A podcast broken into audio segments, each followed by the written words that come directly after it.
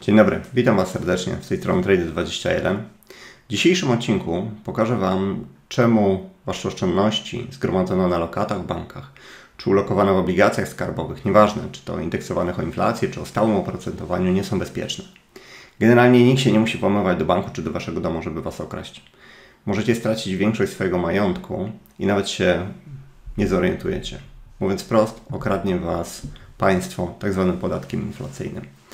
Generalnie od wielu lat jest prowadzona wojna przeciwko ludziom posiadającym oszczędności, posiadającym kapitał, ze względu na niskie stopy procentowe. Formalnie wmawia nam się, że niskie stopy procentowe stymulują wzrost gospodarczy, stymulują akcję kredytową itd. Tak jest to jedna wielka głupota, o czym już w zasadzie zdążyliście się dowiedzieć. Natomiast jest to bajka serwowana nam zarówno przez polityków, jak i przez, e, przez bankierów centralnych.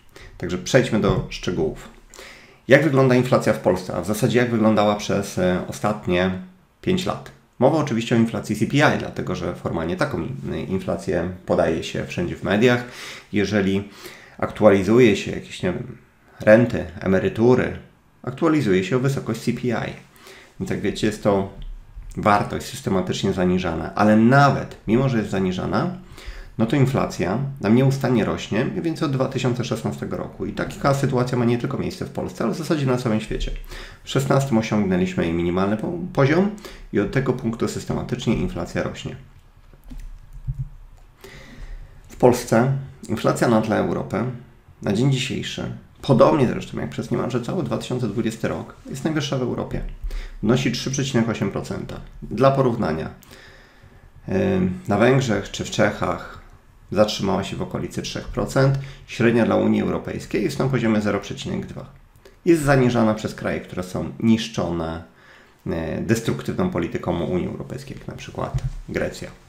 W każdym razie NBP wyznacza sobie coś takiego, NBP czy Rada Polityki Pieniężnej w Polsce wyznacza sobie coś, co jest tak zwanym celem inflacyjnym, czyli rzekomo inflacja na poziomie 2% jest dobra dla gospodarki. Trzech już nie. Nie wiadomo akurat, czemu podają 2%, a nie 10%. Więc skoro 2% jest dobre dla gospodarki, no to 3 powinno być jeszcze lepsze, 10 powinno być zbawienne i tak dalej. W każdym razie tego typu bzdurami nas się karmi, po to, żeby uzasadnić konieczność istnienia inflacji, wywoływania inflacji. A prawda jest taka, że inflacja jest zbudowana w nasz system monetarny. Nasz system monetarny nie jest w stanie istnieć bez inflacji. Ale o tym ten temat na razie zostawmy. Skupmy się na tym, że inflacja w Polsce, jak i w wielu krajach, systematycznie rośnie od 2016 roku i będzie rosła. Jak wygląda natomiast e, oprocentowanie lokat? Nijak. Ze względu na to, że uzasadniając potrzebę stymulowania gospodarki po covid RPP po raz kolejny obniżyła stopy procentowe i one są tak naprawdę przez ostatnie 5 lat na historycznie niskich poziomach, blisko zeru. Lokaty także nic nie płacą. Czyli mamy inflacji CPI na poziomie 3 czy bliżej 4%, a mimo wszystko lokaty nie płacą nam nic i w zasadzie nic nam nie będą płacić. No tak wygląda niestety sytuacja. Oprocentowanie lokat jest na poziomie 1,1%. Czy jest to żenujące. Co więcej, od jakichkolwiek odsetek, które wypłacają nam, nieważne czy to lokaty, czy obligacje, jeszcze pobierany jest podatek belki. I to w otoczeniu bardzo wysokiej inflacji. Bardzo wysokiej w otoczeniu do, do stóp procentowych. Dziesięcioletnie obligacje, czy obligacje, które kupujecie dzisiaj, zamrażacie sobie kapitał docelowo na 10 lat, jeżeli nie chcecie spekulować, wypłacają nam odsetki na poziomie 1,27 czy 1,25 rocznie. I to w otoczeniu, kiedy inflacja CPI za ten rok kształtuje się na poziomie 3 czy 3,5%. No to jest chora sytuacja, ale to się nie zmieni. Teraz chciałem się odnieść do tego, ile warte są wyliczenia CPI. Dlatego, że inflację wylicza się na bazie pewnego koszyka dóbr i usług. Tyle, że tym koszykiem można manipulować naprawdę różne sposoby. Efekt jest taki, że inflacja CPI jest zdecydowanie niższa niż realna inflacja. W Polsce niestety nie mamy żadnych organizacji, które rzeczowo podchodzą do tematu, natomiast mamy w Stanach Zjednoczonych. I pokażę Wam, jaką rozbieżność mamy pomiędzy inflacją CPI a realnym wzrostem cen usług. Przyjrzyjcie się. Tutaj mamy inflację CPI w Stanach Zjednoczonych za ostatnie 5 lat. Rosła, spadała i tak dalej. Możemy przyjąć, że średni poziom to jest 1,75. Przyjmijmy nawet, że to będzie 2 albo 3, prawie szczytowy poziom. A teraz zobaczcie, jak wygląda, przepraszam, jak wygląda rzeczywisty wzrost cen w poszczególnych stanach. W USA mamy taką organizację jak Chaput Index, która zajmuje się mierzeniem 500 produktów bądź usług, na które Amerykanie najczęściej wydają pieniądze. Co więcej, robią to w poszczególnych stanach i robią to od wielu lat. Jaki jest wniosek? Przykładowo, w Nowym Jorku ceny w 2016 roku, ceny tego koszyka 500 dóbr czy usług rosło prawie 11% rocznie. W 2017 roku powyżej 11%, w 2018 12,5%, w 2019 12%. Do pierwszej połowy 2020 roku w tempie, rosły w tempie 12% rocznie. Średni wzrost cen za ostatnie 5 lat tych właśnie produktów i usług był na poziomie niemalże 12%. W innych miastach, jak Los Angeles, przekroczył 12%, w Houston 9,2%, w Phoenix w Arizonie 8,1%, San Antonio 9,2%. Dąży do tego, że średni wzrost cen liczony naprawdę w rzetelny sposób wynosił około 10%, podczas gdy inflacja CPI mówi o 1,75%. To jest, to jest drwina, to jest aż szkoda gadać. W każdym razie, tutaj macie konkretny dowód pokazujący, że inflację CPI można zmanipulować w taki sposób, żeby zaniżyć ją możliwie jak najbardziej. I to się nie zmieni. Bo jeżeli macie rzeczywisty wzrost cen, już niech to nie będzie 10%, niech to będzie 7%, ale lokaty Wam nic nie wypłacają, odsetki od obligacji są na poziomie 1% czy 1,5%, no w zasadzie jednego, bo jeżeli tego, nie wiem, 1,2 odejmiemy podatek belki, to schodzimy poniżej 1%, no to tak czy tak, rok od roku jesteście 6% w plecy. I ta sytuacja się nie zmieni. Ona moim zdaniem będzie się pogarszać. Uważam wręcz, że będą utrzymane zerowe stopy procentowe. Oprocentowanie lokat będzie bliskie zeru, oprocentowanie obligacji będzie bliskie 1% w zależności od terminu wygasalności. Natomiast inflacja będzie rosła, więc ta przepaść pomiędzy tym, ile wypłacają obligacje, a ile wynosi inflacja, będzie się tylko powiększać. Czemu tak myślę? Wynika to z kilku rzeczy. Tutaj macie na przykład wykres długoterminowych stóp procentowych, czyli stóp procentowych rentowności 10-letnich obligacji amerykańskich w bardzo długim terminie. Tak wyglądały kiedyś cykle. Mniej więcej przez 35-36 lat rosły stopy procentowe, później spadały. I dno osiągnęliśmy w 2016 roku. I później rentowność znowu zaczęła rosnąć. Co się stało? Czemu one nie rosły dalej? Dlatego, że do gry włączyły się banki centralne i bardzo usilnie skupowały obligacje rządowe po to, żeby obniżyć ich rentowność. Jak to działa? Jeżeli odbywa się gra rynkowa, no to pojawiają się na rynku inwestorzy, którzy patrzą, czy zadowolą się obligacjami, które płacą 3%. Jeżeli uważają, że inflacja będzie wyższa, to ich nie kupują. I rząd musi zaoferować odsetki na poziomie 4, 5, 6%. I tak działa rynek. I tak to działało w przeszłości. Natomiast w momencie, kiedy banki centralne skupują bez żadnego limitu dług rządowy, one mogą skupić obligacje, które płacą 1%, 2%, 0,5%, czasami nawet obligacje, które mają negatywne, negatywną rentowność. Czyli to rząd każe sobie płacić za możliwość ulokowania pieniędzy w obligacjach rządowych. No to jest chore, ale do takich wypaczeń doprowadziły banki centralne. Problem jest taki, że od 2001 roku mamy generalnie na świecie bardzo niskie stopy procentowe, znacznie poniżej inflacji. Między innymi dlatego mamy tak usilne wzrosty cen, cen złota, które w długim terminie, czyli patrz 20 lat, rośnie mniej więcej w uśrednionym poziomie około 10 do 12%, w zależności od, od waluty. I to perfekcyjnie odzwierciedla ten wzrost cen wynikający z Chaput Index. W każdym razie, ze względu właśnie na te negatywne, rzeczywiste stopy procentowe, poszczególne kraje, jak i korporacje uzależniły się od taniego kredytu. Ostatecznie, jeżeli to nie rynek decyduje o tym, ile odsetek musicie wypłacić jako kredytobiorca, tylko te odsetki są w sztuczny sposób zaniżone, to nic dziwnego, że ten dług przybywa. On się akumuluje, akumuluje na każdym poziomie. Na poziomie obligacji korporacyjnych, na poziomie obligacji rządowych, i także na poziomie osobistym, no bo ludzie widzą, że kredyt nic nie kosztuje, zadłużają się bezmyślnie. Ci, którzy chcieliby przechować e, oszczędności w obligacjach, są po prostu obrabowani, rabowani i tak dalej. I to się nie zmieni. Na przestrzeni lat 2007-2019 zobaczcie, jak silnie przyrastało zadłużenie. I to nie w ujęciu nominalnym, czyli w ujęciu walutowym, waluty, która się dewaluuje, tylko w ujęciu realnym, czyli w odniesieniu do PKB. Był jeden kraj, Niemcy, które zredukowały nieznacznie um, dług. Natomiast dzisiaj sytuacja już wygląda zupełnie inaczej. Po lockdownie dług po prostu eksplodował w każdej gospodarce. Nie ma praktycznie kraju, który doświadczyłby lockdownu, nie wywołując jeszcze jednocześnie drastycznego wzrostu zadłużenia. Czy rentowność obligacji w długim terminie może wzrosnąć? Nie. Zobaczcie, kolorem zielonym mamy na przykład zaznaczoną odsetki, jakie wypłacają obligacje japońskie.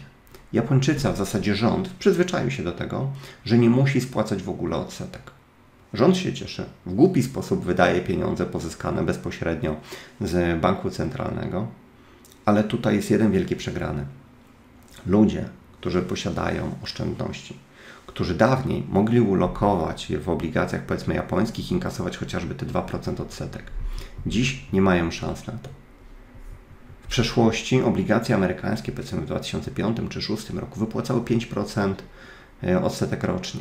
I był to też taki naturalny hamulec dla przyrostu długu, dlatego że w budżecie wiedzieli, że 5% z łącznej wartości długu musi iść na spłatę odsetek. Po tym, jak obniżano wielokrotnie stopy procentowe, politycy się przyzwyczaili, że można cisnąć na bank centralny, żeby ten skupił obligacje i w sztuczny sposób zaniżył stopy procentowe.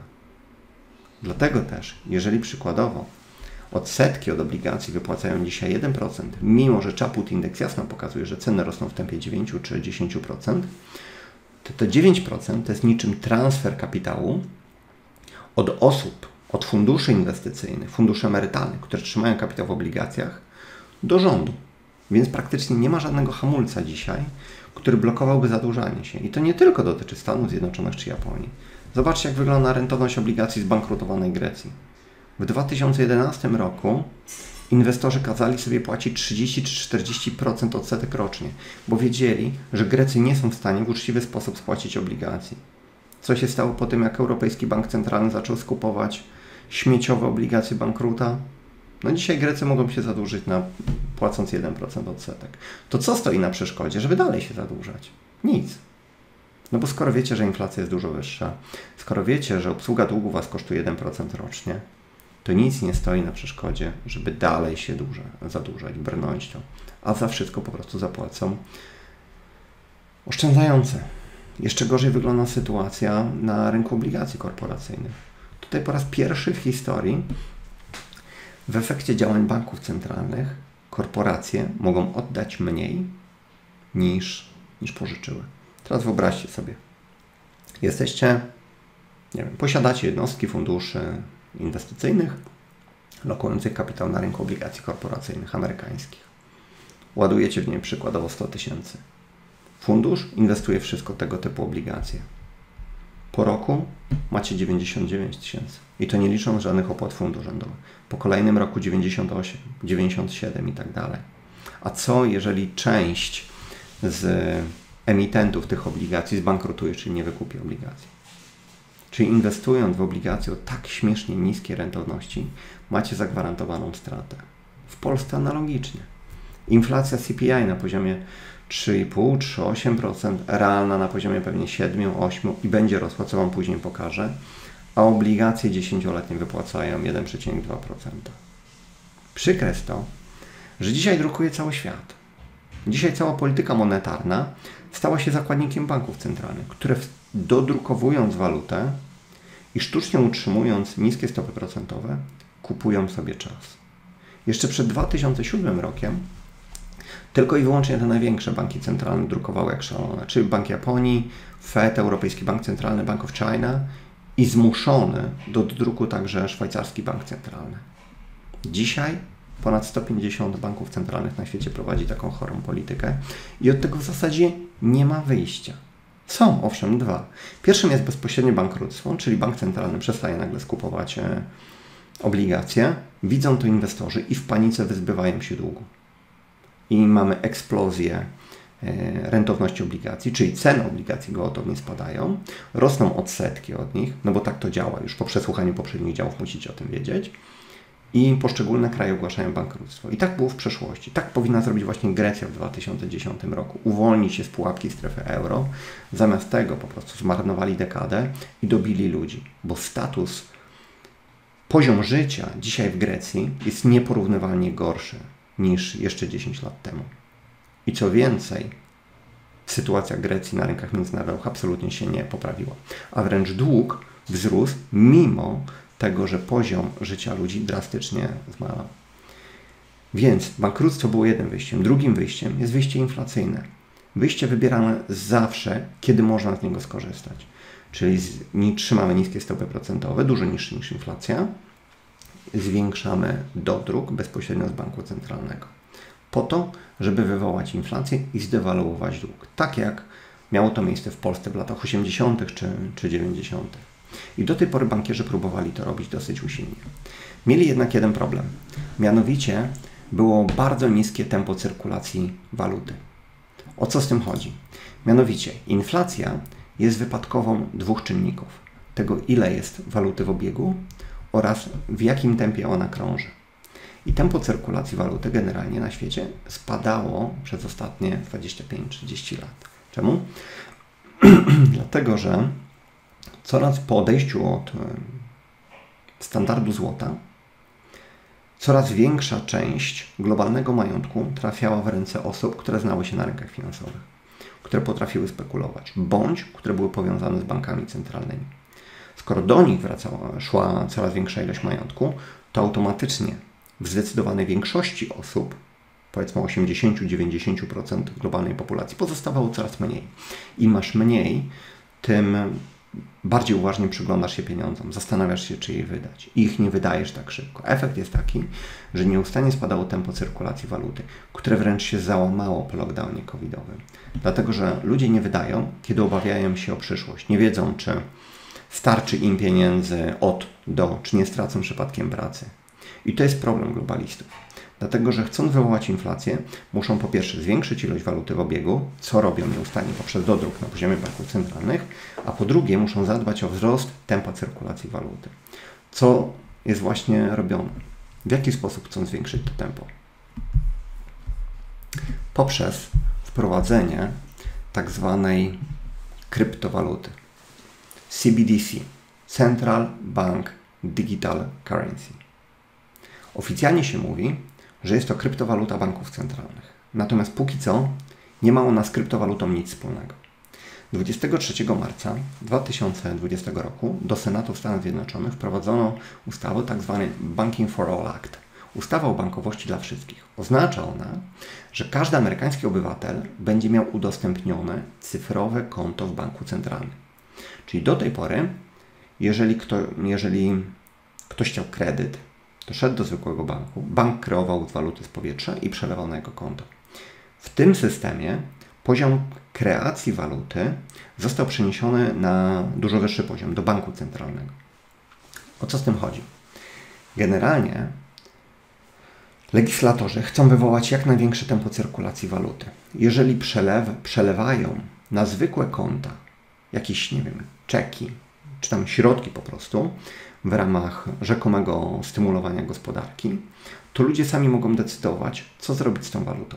Czy spłacić inne kredyty, czy ją zachować na przyszłość, czy być może przeznaczyć ją na, na spekulacje. Na zasadzie wpłacę pieniądze na platformę Robinhooda i kupię sobie Tesla, Netflixa, bo rośnie. I to właśnie miało miejsce przez ostatnie miesiące. Czyli okazało się, że mimo że drastycznie Stany Zjednoczone się zadłużały, przelewając te pieniądze na konta obywateli, to nie wywołano wzrostu tempu cyrkulacji waluty i też tym samym nie wywołano wyższej jeszcze inflacji. Więc teraz padli na inny pomysł. Stworzymy indywidualne portfele elektroniczne i przelejemy tam cyfrowe dolary. Tyle, że to nie jest nowa waluta. Z kryptowalutą nie ma to absolutnie nic wspólnego. Będzie to cyfrowy dolar, który będzie ekwiwalentem dolaru w obiegu. Tyle, że najprawdopodobniej przela, przelany on będzie na elektronicznym portfele po to, żeby zmusić Amerykanów do, do wydania tych pieniędzy. Przykładowo po miesiącu 20% z tej kwoty, którą otrzymaliście, zniknie, jeżeli jej nie wydacie. Jeżeli wydacie, kupiec ma przykładowo kolejny miesiąc na jej wydanie i tak dalej. Czyli jeżeli waluta zmieni właściciela, przejdzie z jednego walletu na drugi, najprawdopodobniej zachowa swoją pierwotną wartość. Jeżeli nie zmieni, automatycznie zostanie obciążona jakimś podatkiem, czyli zmniejszy się jej wartość. Przykładowo, dzisiaj macie 100 dolarów, za miesiąc będziecie mieli 80, po dwóch miesiącach 60 i tak dalej.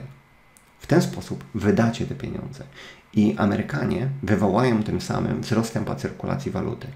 Na razie znam szczegóły tylko Banking for All Act ze Stanów Zjednoczonych, natomiast nie mam wątpliwości, że jeżeli ten eksperyment tam się sprawdzi, to on zostanie natychmiast wprowadzony w innych krajach.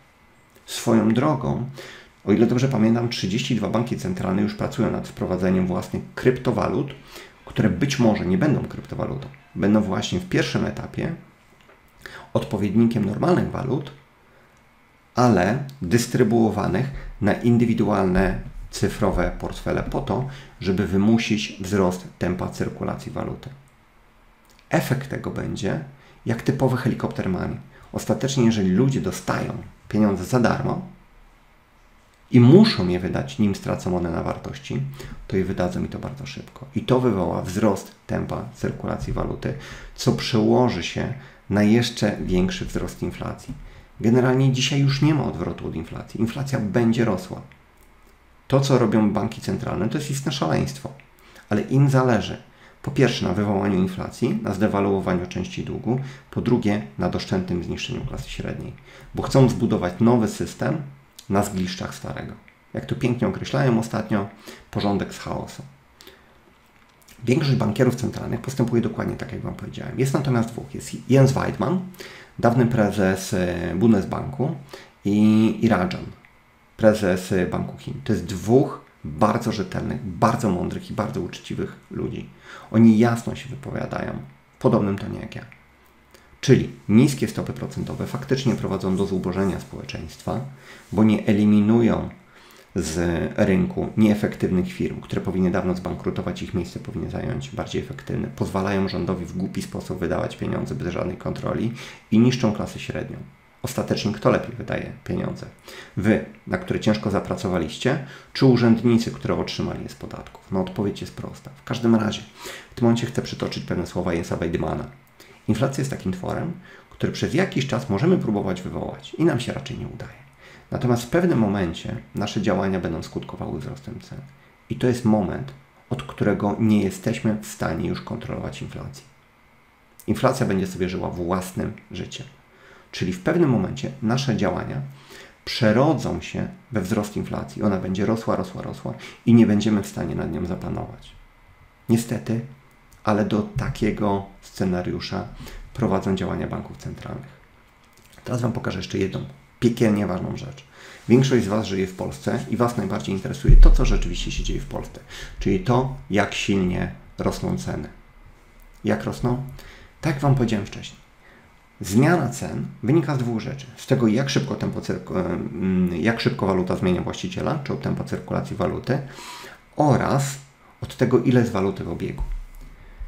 Tutaj na wykresie zaznaczyłem Wam lata 2013-2019. I zobaczcie, średnio ilość waluty w Polsce rosła mniej więcej od 6 do 8,5% rocznie. Można przyjąć, było to 7%. W takim otoczeniu mamy mniej więcej 5% inflację. Dlatego, że inflacja jest wypadkową w zasadzie trzech rzeczy tego, jak szybko zmienia waluta właściciela, przypuśćmy, że, nie zmienia, że tempo cyrkulacji się tu nie zmieniało, od ilości waluty w obiegu, która rosła w tempie 7% rocznym, ale mamy też coś takiego jak naturalną deflację, czyli spadek cen wynikający ze wzrostu produktywności. Ostatecznie przedsiębiorcy z roku na rok wymyślają tańsze, lepsze sposoby na wyprodukowanie dóbr czy usług. Mamy naturalny postęp technologiczny, który wymusza spadek cen. To jest tak jak z elektroniką.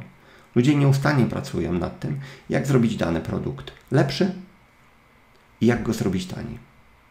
I zazwyczaj się udaje. Więc w naturalny sposób, gdyby mieliśmy, gdybyśmy mieli z góry określoną ilość waluty, to w naturalny sposób ceny by spadały mniej więcej 2, przepraszam, do 3% rocznie.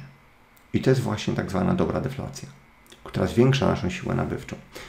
Ale Skoro mieliśmy wzrost tempa ilości waluty między 7% rocznie, minus te 2 czy 3%, to w Polsce wzrost cen realny, nie CPI, był mniej więcej na poziomie 5, może 6%. Natomiast zobaczcie, co się dzieje. Październik 2019 roku do dziś gwałtownie rośnie nam tempo przyrostu ilości waluty w obiegu. O ile w poprzednich latach mniej więcej ilość waluty w obiegu zwiększała się o 7% rocznie, o teraz rośnie nam o 17%. W kolejnych miesiącach być może znowu wzrośnie. Zmierzam do tego, że ile inflacja była na poziomie powiedzmy 5-6%, to teraz może być na poziomie 17%. Jak tylko tempo cyrkulacji wzrośnie do poziomów przedcovidowych, bo jak widzieliście wcześniej się załamało. Czyli wyobraźcie sobie, że inflacja realna już nie jest na poziomie 6%, jest na poziomie 16, 17, a może i więcej. A jednocześnie Rada Polityki Pieniężnej utrzymuje stopy procentowe blisko zera po to, żeby rzekomo stymulować gospodarkę. A teraz jeszcze wrócę do oprocentowania jednorocznych lokat. Czy macie kilkunastoprocentową inflację, która w końcu uderzy, pewnie w perspektywie roku, może półtora, zależne jest to od ogólnie sytuacji gospodarczej, a jednocześnie lokaty nie płacą nic. Czyli wszystkie osoby, które nie chcą inwestować, które nie mają wiedzy, będą systematycznie okradane ze swoich oszczędności.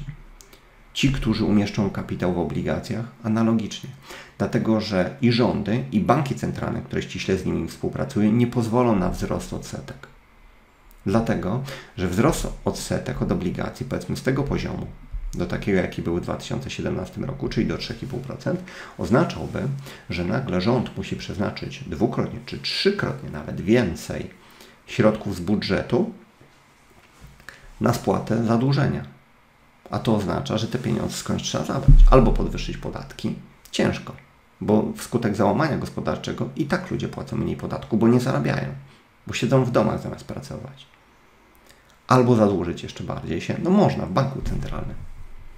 Czyli dążę do tego, że rządy będą nadal cisnąć na banki centralne, żeby te drukowały wystarczająco dużo, żeby starczyło na zakup obligacji rządowych, aby rentowność utrzymała się na takim poziomie. I w pewnym momencie dojdziemy do takiej sytuacji, jak jest w Japonii, gdzie inwestorzy już nie kupują obligacji, no bo co za idiota kupowałby obligacje płacące 0%, czy mające negatywną rentowność kupujemy tylko i wyłącznie banki centralne, bądź fundusze emerytalne, które są zmuszone prawem do inwestowania w obligacje.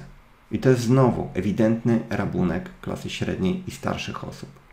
Polska zresztą jest na szarym końcu w rankingu Bloomberga za Angolą, za Kenią, za Chile czy Bułgarią, Mołdawią odnośnie rabowania klasy średniej. W Polsce mamy najwyższe negatyw, może nie wiem jak to powiedzieć, najsilniej negatywne stopy procentowe. Czyli mimo wysokiej inflacji lokaty nam nic nie płacą. Czyli utrzymanie zerowych stóp procentowych i drastyczny wzrost tempa cyrkulacji wkrótce doprowadzi do sytuacji, że inflacja zacznie rosnąć. Jak Jens Weidmann pięknie pokazał, w pewnym momencie nie będziemy w stanie jej kontrolować, więc Polska znowu po 30 latach będzie krajem milionerów. Tyle, że cholernie biednych milionerów. Teraz ktoś może pomyśli, no dobrze, skoro lokaty nic nie płacą, inflacja będzie rosła, to może ja ulokuję kapitał w obligacjach e, indeksowanych o inflację. W teorii to wszystko fajnie wygląda. Wyobrażamy sobie, inflacja będzie rosła, to my przykładowo w 10-letnich obligacjach dostaniemy tą inflację plus 2,7%. Sorry, tak to nie działa. Czemu? Dlatego, że inflacja jest liczona na bazie koszyka dóbr i usług, które organizacje rządowe dobierają sobie w taki sposób, żeby zaniżyć inflację. Czyli wyobrażacie sobie, że dostajecie przykładowo inflację plus te 2,7% mnożąc kapitał, mrożąc kapitał aż na 10 lat, czyli dostajecie przykładowo 5-7%, ale realna inflacja jest na poziomie 10%, 15%.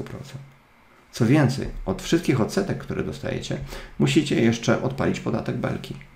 Czyli nie ma najmniejszej możliwości, żebyście w obligacjach rządowych przechowali kapitał ze względu na to. Przypomnijcie sobie, ile, wygląda, ile wynosiła inflacja w Stanach Zjednoczonych CPI, a jaką inflację pokazywał Chaput Index. A on pokazuje w miarę w rzetelny sposób, o ile rosną ceny produktów i usług, na które Amerykanie najczęściej wydają walutę. To jest jeszcze piekielnie ważny wykres. On pokazuje, pokazuje, potwierdza jedną tezę. Waluty nie oparte na niczym zawsze dążą do zera. Nieważne, czy to jest marka niemiecka, czy to jest jen japoński, czy to jest funt e, sterling, waluta Wielkiej Brytanii, czy, czy to jest euro. Każda waluta docelowo względem złota dąży do zera. Dlatego, że politycy kochają rozdawać pieniądze. Kiedy im się pieniądze podatków kończą, cisną na bank centralny, żeby ten zwiększył dodruk. Większa ilość waluty w obiegu, wzrost cen, dewaluacja waluty. Ten schemat zawsze sprawdza się w ten sam sposób. Niestety dzisiaj, właśnie poprzez inflację, poszczególne osoby lokujące kapitał, czy to na lokatach, czy to, na, czy to w obligacjach, będą po prostu systematycznie rabowane i to wręcz poziom ich okradania będzie rósł z każdym rokiem. Jest jeszcze jedno bardzo duże zagrożenie, o którym Wam e, muszę powiedzieć. Ono dotyczy samego systemu bankowego. Hmm, ten akt, o którym Wam wspomniałem w, w przypadku Stanów Zjednoczonych, czyli przeniesienie emisji waluty na poziom banku centralnego, to jest dopiero początek. My generalnie odchodzimy w tym momencie od takiej bankowości, jaką znamy. Przez ostatnie kilkadziesiąt lat większość waluty była kreowana w bankach komercyjnych. Czyli ktoś szedł do banku, prosił o kredyt, czy generował sam kredyt na, na swojej karcie kredytowej i o tyle bank komercyjny zwiększał ilość waluty w obiegu, kreując ją po prostu z powietrza. Natomiast my od tego odchodzimy. Przejdziemy docelowo do systemu, w którym każdy z nas będzie miał konto w banku centralnym, ściśle monitorowane, najprawdopodobniej nie będzie już gotówki. Więc wszystkie banki komercyjne docelowo znikną z obiegu. Przedstawię Wam kilka ofert, które spłynęły w ramach ciekawostki e, do mnie w ostatnim czasie. Jest możliwość przejęcia 100% udziału w następujących bankach. Zwróćcie uwagę na kwoty. Prywatny bank z siedzibą w Paryżu i Monako. Depozyty o wartości 550 milionów euro. Cena sprzedaży 9 milionów euro. Pół miliarda depozytów, a bank, jego właściciele chcą sprzedać za 9 milionów. Dalej. Prywatny bank z Luksemburga. Depozyty o wartości 3 miliardów euro. Cena sprzedaży 30 milionów euro. Grupa finansowa Francja, USA, Wealth Management, Family Office, Asset Management z siedzibą w Paryżu. Depozyty 6,4 miliarda Cena 105 milionów. Kolejny bank londyński działający niezależnie od 200 lat oferuje m.in. karty prepaid oraz sieć torów na lotniskach. Cena do ustalenia. Mówiąc prosto, grupy duże finansowe pozbywają się aktywów, które wiedzą, że za jakiś czas będą bezwartościowe. Ja obawiam się osobiście sytuacji tej bardzo, dlatego że możemy mieć dwie możliwości zakończenia bankowości, jakiej znamy. Albo wersja light, gdzie ta bankowość jest stopniowo wygaszana, albo wersja hard, po to, żeby zmusić nas do przejścia do nowego systemu. Jeszcze raz powtórzę. Porządek z chaosu. Zapamiętajcie to sobie. Dlatego, że może inaczej, gdybym ja chciał przenieść, dokonać takich zmian, gdybym nie miał absolutnie sumienia, żadnych zasad moralnych, to wysadziłbym w powietrze kilka banków. Dosłownie. Doprowadziłbym do tego, że kilka banków zbankrutuje, ludzie stracą depozyty, wyjdą na ulicę, zaczną się buntować i nie dostaną swoich pieniędzy, podobnie jak było na Cyprze.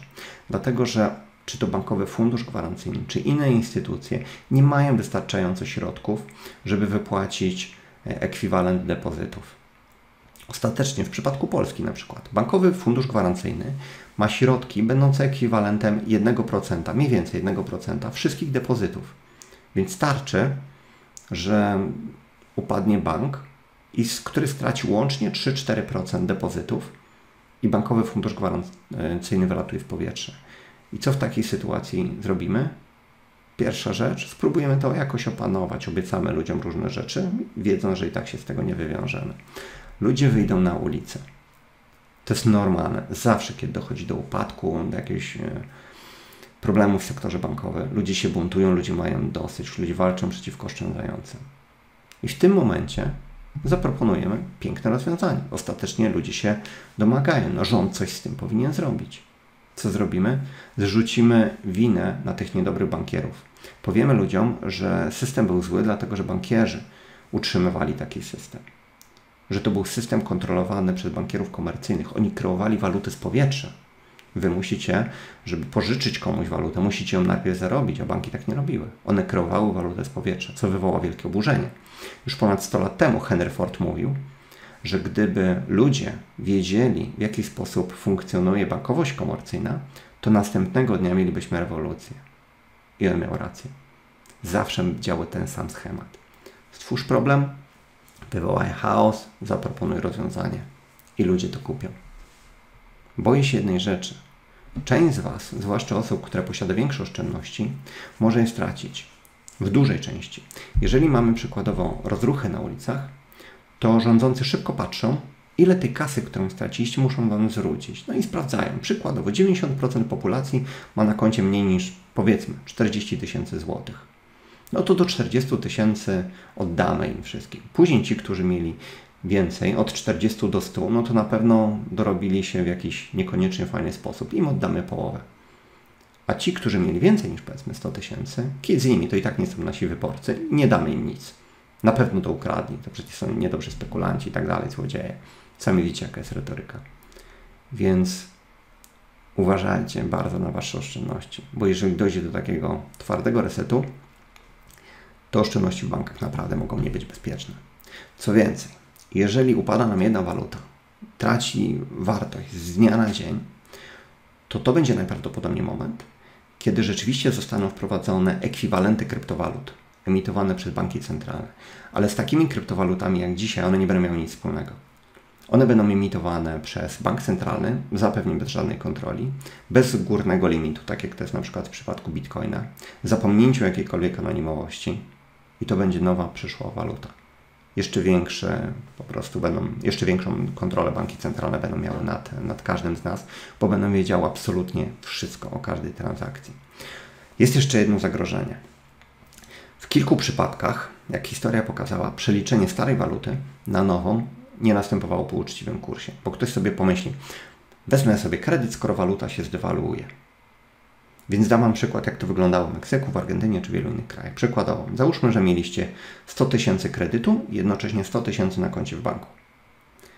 Po przeliczeniu na nową walutę 100 tysięcy kredytu, które mieliście, nadal pozostawało ekwiwalentem 100 tysięcy kredytu. Natomiast oszczędności przewalutowano po skrajnie niekorzystnym kursie. Ze 100 tysięcy oszczędności, które mieliście, nagle macie 30. Czyli był inny kurs przeliczenia kredytów, inny kurs przeliczenia oszczędności. No ale przecież kredyty ma każdy biedny, no a oszczędności to mogą mieć tylko ludzie, którzy, którzy pewnie komuś zrabowali. Naprawdę oczekuję takiej retoryki od polityków. Widzę, że idziemy ewidentnie w kierunek totalnego socjalizmu, a wręcz powiedziałbym komunizmu. Jeżeli można ludzi pozamykać i się nie buntują wystarczająco mocno, to na tego typu zmiany ludzie jakoś tam przyklasną. Co więcej, żeby uspokoić populację, zwłaszcza tą niechętną do pracy, wprowadzony zostanie uniwersalny dochód podstawowy. Ostatecznie, jak nie macie z pracy, bo zniszczyliśmy gospodarkę, wykończyliśmy przedsiębiorców, u których pracowaliście, to będziemy Wam coś wypłacać. Tylko pamiętajcie, rząd nie ma własnych pieniędzy ma pieniądze, które nam zrabuje w podatkach, bądź może nas zadłużyć, bądź może nas jeszcze obarczyć podatkiem inflacyjnym, drukując walutę z powietrza. Więc skąd ją weźmie? Opodatkuje tych pracujących na śmierć. Już są propozycje znacznego podwyższenia podatku od pracy, podatku dochodowego, podatku od majątku, podatku od dziedziczenia. Mówiąc wprost, idziemy w kierunku uderzenia tych, którzy jeszcze coś mają. Zrobienia stricte wojny pomiędzy tymi, którzy nie mają nic, a tymi, którzy jeszcze coś mają, bo ich trzeba zrabować, ich trzeba sprowadzić do takiego samego poziomu jak reszta. Bo wtedy wszyscy będą pracowali grzecznie dla, dla rządu. Może wydaje Wam się to jakoś straszne, ale to, co ja przygotowałem dzisiaj, to są stricte fakty. To jest tak, jak możecie sami przeczytać, jak wygląda legislacja w Stanach Zjednoczonych. Zobaczcie, jak rośnie zadłużenie nieustannie jak już dzisiaj w otoczeniu niby spokoju rabuje się klasę średnią negatywnymi stopami procentowymi. Przypomnijcie sobie jeszcze słowa ponadczasowe Alexisa Toxvilla. Nie ma takiego okrucieństwa ani takiej niegodziwości, której nie popełniłby skądinąd łagodny i liberalny rząd, kiedy zabraknie mu pieniędzy. Także, no sorry, ale przyszłość nie wygląda jakoś fajnie. I stąd jest właśnie potrzeba edukacji. Dlatego, że za każdym razem, kiedy system upada, pieniądze nie wyparowują, kapitał nie znika. On zmienia tylko miejsce.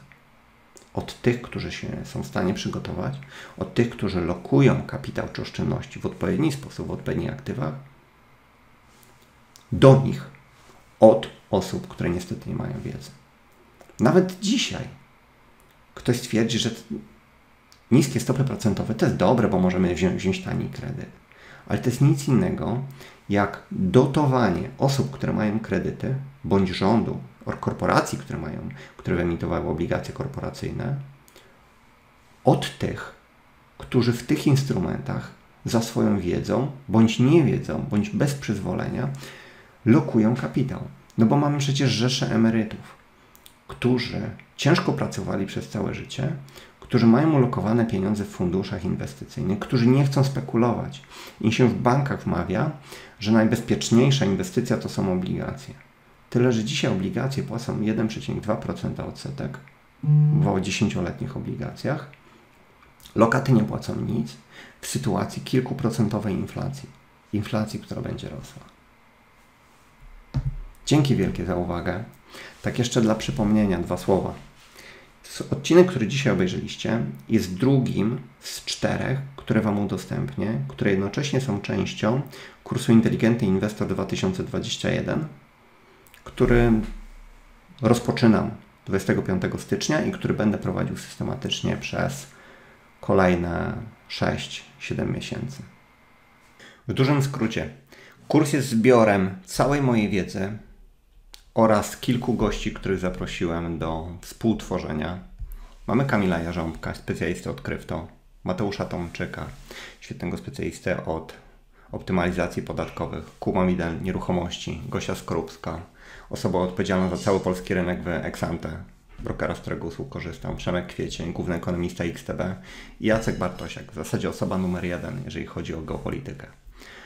Kurs podzieliłem na 13 części. Akcje, ekonomię inwestycyjną, rozwój osobisty, zdrowie i później stricte aktywa inwestycyjne, czyli obligacje, waluty krypto, metale szlachetne, surowce, nieruchomości, praktyczne aspekty inwestowania, psychologię inwestowania oraz świat po koronawirusie. Każdy z działów, które tu widzicie, możecie kliknąć, możecie dokładnie obejrzeć, co się na niego składa. W dużym skrócie macie ponad 200 godzin testowy kurs, na co się składa 100, może 120 godzin nagrań. Łącznie zaplanowałem ponad 200 odcinków. Założyłem, że każdy z nich będzie miał 20-25 minut, natomiast nagrywam w tym momencie drugi odcinek. No i nie ma szans, żebym się zmieścił w założonym czasie. Pierwszy odcinek zajął mi półtorej godziny. Drugi odcinek, dzisiejszy, około 40. Zobaczymy, jak pójdzie z kolejnymi.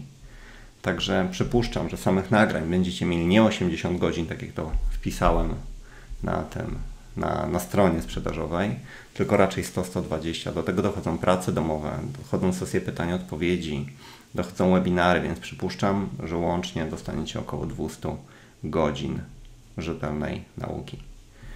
Jeżeli macie jakiekolwiek wątpliwości, zajdziecie na sam dół strony opinie kursantów poprzednich edycji. W latach 2015-2018 robiłem podobne kursy. Natomiast w tamtym czasie moja wiedza była na poziomie zdecydowanie niższym niż dzisiaj. Każdy z nich był dużo mniej, mm, zawierał dużo mniej wiedzy. W zasadzie ograniczyłem się tylko do tych głównych aktywów, jak akcje, obligacje, 7 działów. Dzisiejszy ma ich 13. Plus możecie sami zerknąć na opinie poprzednich uczestników. Jest ich trochę. Także to w zasadzie tyle. Ja Wam bardzo dziękuję za, za czas, który poświęciliście na, na obejrzenie odcinka. No i zapraszam do, do obejrzenia kolejnych dwóch, które będziemy publikować co dwa, co trzy dni.